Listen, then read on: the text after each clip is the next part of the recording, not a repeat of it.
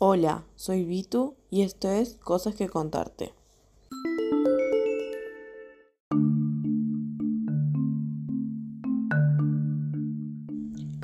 En el episodio de hoy tengo cosas que contarte acerca del gran enigma que representa Corea del Norte, un país misterioso y considerado peligroso por algunas personas.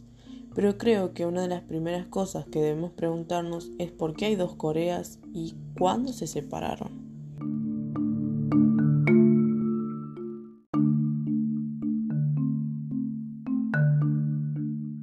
Japón ocupó Corea de una manera para nada amigable. La estructura de la sociedad coreana fue eliminada por completo, gobernada por una élite japonesa que tenía como fin último borrar el fuerte sentimiento nacionalista coreano. Se propuso reemplazar el confucianismo por el budismo y el sintoísmo, hasta el japonés que viene impuesto como idioma oficial. Unido a todo esto es por eso el sentimiento anti-japonés que tienen los coreanos. Hubo rebeliones, por supuesto, una iniciada el primero de marzo de mil novecientos diecinueve tras la muerte del último rey Gojong, y que pasó a la historia por las fuertes protestas y la desmesurada respuesta japonesa. Por fin, se decidió aflojar un poco la cuerda y dar a los coreanos algo más de autonomía, al menos hasta los años treinta, cuando regresaron con la mano de hierro.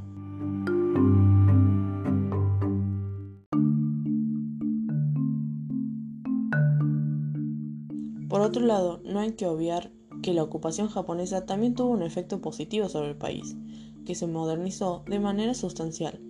Claro que siempre hay un precio que pagar, en este caso, el trabajo durísimo de los coreanos, quienes fueron explotados solo para mejorar las condiciones de los propios japoneses. Las pésimas condiciones de vida se incrementan en los años de la Segunda Guerra Mundial, cuando miles de mujeres fueron utilizadas como esclavas sexuales o como trabajadoras forzosas en empresas japonesas. Hablando de estos trabajos, no hay que olvidar que muchos coreanos perdieron la vida en minas japonesas trabajando en condiciones infrahumanas. En agosto de mil novecientos cuarenta y cinco, tras las bombas atómicas de Hiroshima y Nagasaki, y con Japón rindiéndose, ningún coreano sospechaba lo que estaba a punto de suceder.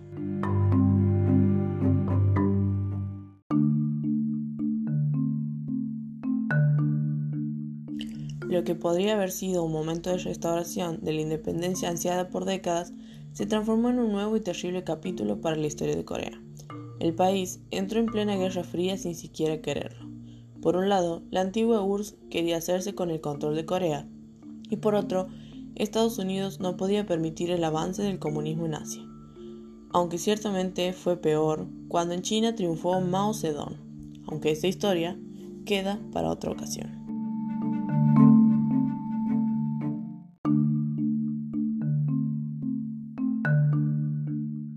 Estados Unidos propuso a la U R S S dividir temporalmente el país en dos, utilizando como frontera el paralelo treinta y ocho. El sur quedó custodiado por los americanos, mientras que el norte pasó a estar ocupado por la U R S S. El objetivo era expulsar a los japoneses, asegurar el orden público y apoyar a Corea en la instauración de un gobierno. Pero las cosas no acabaron así, como siempre pasa en la historia de dominio, poder y conquista en el mundo.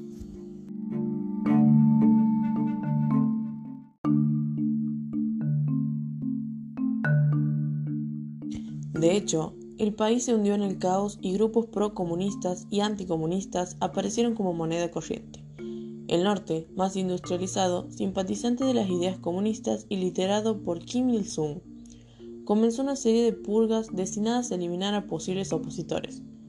Así que, centenares de millares de coreanos escaparon al sur, que por aquel entonces era la parte más pobre de Corea. El quince de agosto de mil novecientos cuarenta y ocho, tras las primeras elecciones se proclaman la República de Corea en el sur, con Syngman Rhee al poder. Por otro lado, unas semanas más tarde, en el norte nace la República Popular Democrática de Corea, con Kim Il-sung como líder.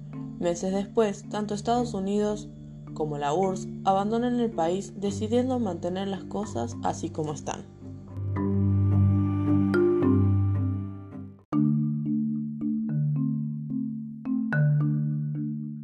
Pero una vez más, en esta historia de guerras, luchas por el territorio y poder, hay un golpe el veinticinco de junio de mil novecientos cincuenta, cuando Corea del Norte decide invadir el sur. Empieza así la guerra de Corea, que duraría tres largos y terribles años. Estados Unidos y la U R S S, que claramente apoyaba los planes expansionistas de Kim Il-sung, regresan armados a la península para apoyar los correspondientes bandos.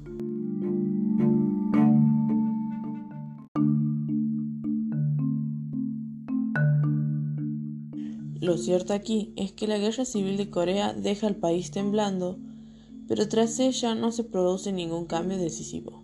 En mil novecientos cincuenta y tres, las hostilidades cesan con un armisticio y hoy en día, en el paralelo treinta y ocho, sigue marcando el límite entre los dos países.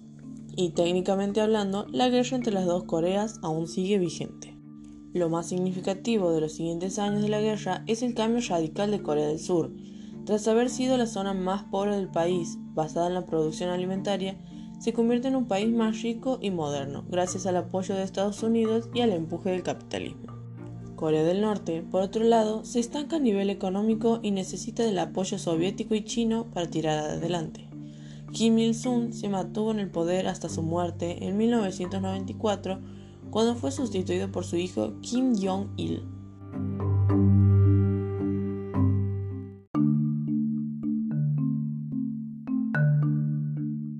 Si bien el final de la Guerra Fría y la caída de la U R S S fueron un golpe económico duro, a nivel de ideología nada parece cambiar en el régimen autocrático norcoreano.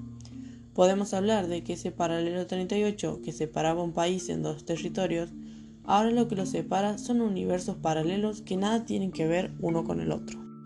Corea del Norte no se identifica sin las figuras de Kim Il-sung, líder supremo desde mil novecientos cuarenta y ocho a mil novecientos noventa y cuatro, Kim Jong-il, líder supremo desde mil novecientos noventa y siete a dos mil once, y Kim Jong-un, líder supremo desde dos mil once hasta la actualidad. Kim Il-sung, con solo treinta y tres años, fue el primer líder de la República Popular Democrática de Corea, elegido por el mismísimo Stanley. Tenía una personalidad arrolladora, nacionalista hasta la médula, y era tan atrevido que llegó a presionar en varias ocasiones al líder ruso para atacar Corea del Sur, hasta que consiguió su aprobación en mil novecientos cincuenta, como hablamos anteriormente.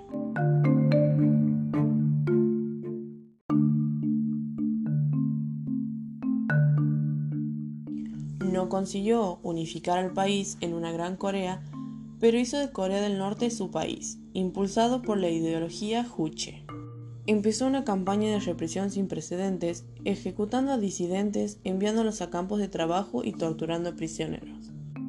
El último atisbo de libertad desapareció en mil novecientos cincuenta y seis, cuando Young Kong Hoon, miembro del Comité Central, se atrevió a criticar al gran líder norcoreano. Lamentablemente, este hombre desapareció sin dejar rastros. Realmente, comenzamos a ver cómo es este intento de dominio y poder de las personas que viven allí.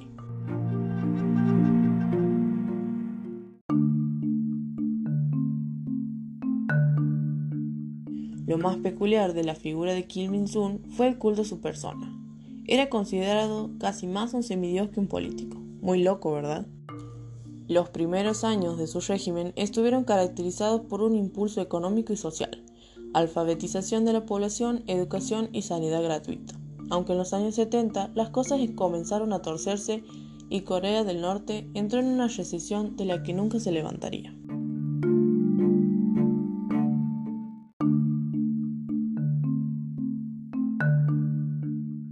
Con la caída del muro de Berlín y la consecuente disolución de la Unión Soviética, Corea del Norte quedó completamente aislada del mundo, a excepción de limitados contactos con China, Rusia, Cuba y Vietnam. En julio de mil novecientos noventa y cuatro, sin embargo, un hecho paraliza al país. Su líder, Kim Il-sung, muere mientras estaba en plenas negociaciones con Estados Unidos, que exigía el fin del programa nuclear a cambio de suministros de energía. Justo antes del histórico encuentro con el líder surcoreano Kim Jong-un. El mundo estaba en vilo. Había quien apostaba por una reunificación de las dos Coreas y quien esperaba un repentino cambio de liderazgo.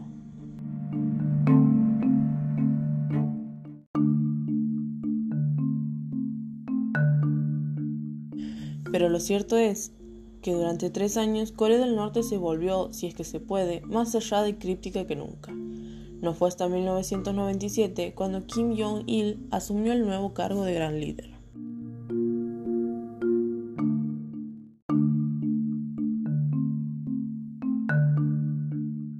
Solo un año después, unas terribles inundaciones devastaron el país, que experimentó una hambruna sin precedentes en donde murieron cientos de miles de coreanos.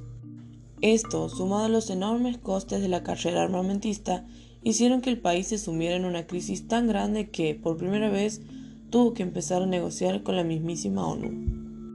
Desde entonces, Kim Jong-il desarrolló una política bastante receptiva, abierta a una posible reconciliación con los vecinos del sur y con los Estados Unidos.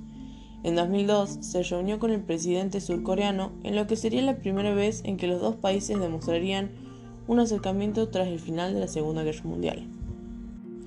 Si el gobierno de Clinton consiguió dar grandes pasos en las relaciones con Corea del Norte, la llegada a la Casa Blanca de George Bush precipitó las cosas. Bush definió a los norcoreanos como parte del eje del mal. Así que las relaciones no solo se enfriaron de golpe, sino que Kim Jong-il reanudó el programa nuclear.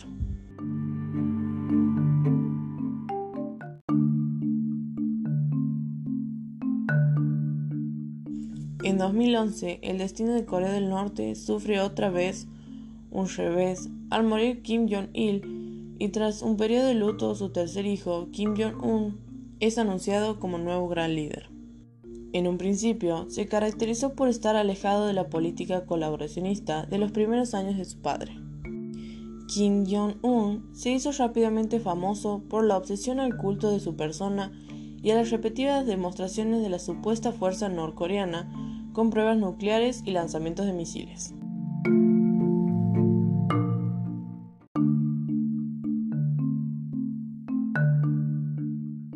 Ahora bien, es importante saber que el turismo en este país no es complicado, pero tiene que ser mediante una agencia de viajes autorizada por las autoridades turísticas de Corea del Norte.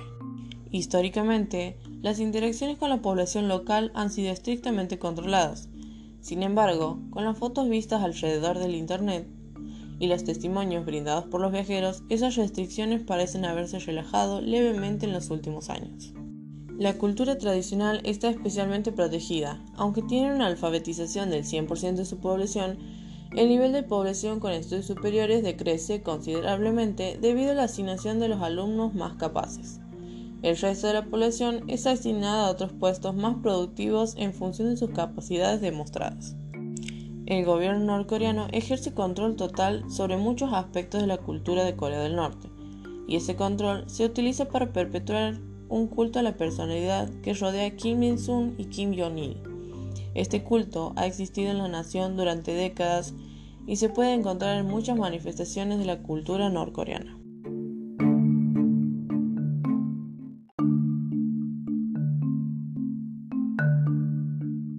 A pesar de que este culto no es reconocido oficialmente por el gobierno, muchos desertores y visitantes occidentales afirman que a menudo hay duras penas para quienes critican o no muestran un respeto apropiado al régimen. Varios lugares llevan los nombres de sus líderes anteriores. Algunos desertores aseguran que en las escuelas de Corea del Norte se ensalza tanto el padre como el hijo. Después de la muerte de Kim Il-sung, los norcoreanos se postraron y lloraron ante una estatua de bronce de él en un evento organizado. Escenas similares fueron transmitidas por la televisión estatal tras la muerte de Kim Jong-il. Según un informe mundial de dos mil diecinueve publicado por The Human Rights Watch, se señala que el gobierno norcoreano restringe todas las libertades civiles y políticas, incluida la libertad de expresión. El gobierno prohíbe toda oposición política organizada, medios de comunicaciones independientes, sociedad civil y sindicatos.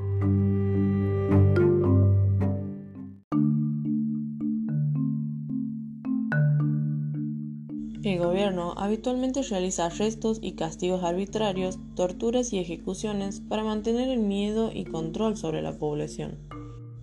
Entra aquí en juego las vulneraciones a los derechos humanos, obliga a sus ciudadanos, incluidos niños, detenidos y presos, a realizar trabajos forzados para implementar proyectos y llevar a cabo actividades y eventos que exaltan a la familia Kim y al Partido de los Trabajadores de Corea. También mantiene restricciones estrictas a los viajes no autorizados a China. Esto ha llegado a tal punto que el país mantiene una colaboración con las autoridades chinas para capturar y devolver a los refugiados norcoreanos, además de castigar a aquellos ciudadanos que mantengan contacto con el mundo exterior.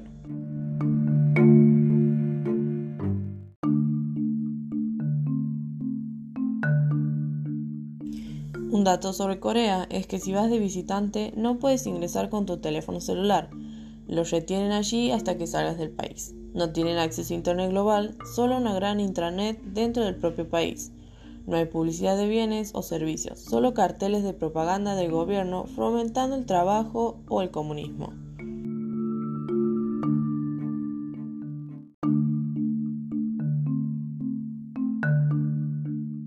El cuerpo de Kim Il-sung, creador del sistema político de Corea del Norte actual y padre Kim Jong-il, está embalsamado y se puede visitar en Pyongyang, la capital del país. Ahora, sabiendo todo esto, ¿qué opinas? Un país donde toda tu vida está diseñada y administrada por un gran líder. Desde vestir, qué peinado tener, qué estudiar, qué es lo que sabes acerca de los países fuera de tu propio país. Una pequeña burbuja diseñada para establecer el poder y el dominio. No sé qué le depara el futuro a las personas que viven en este lugar, ni siquiera podemos decir que están disconformes de lo que allí está ocurriendo, puesto que viven así hace muchos años y probablemente seguirán así hasta el final de los tiempos.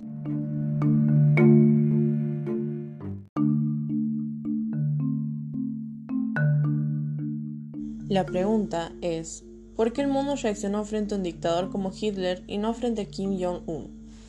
¿Qué es diferente frente a estos dos dictadores que desde sus lugares impartieron el miedo, la desesperanza, el fin de la libertad de expresión y pensamiento, convirtiéndose en un país completamente dominado por un pensamiento colectivo donde nadie es dueño de su propia vida?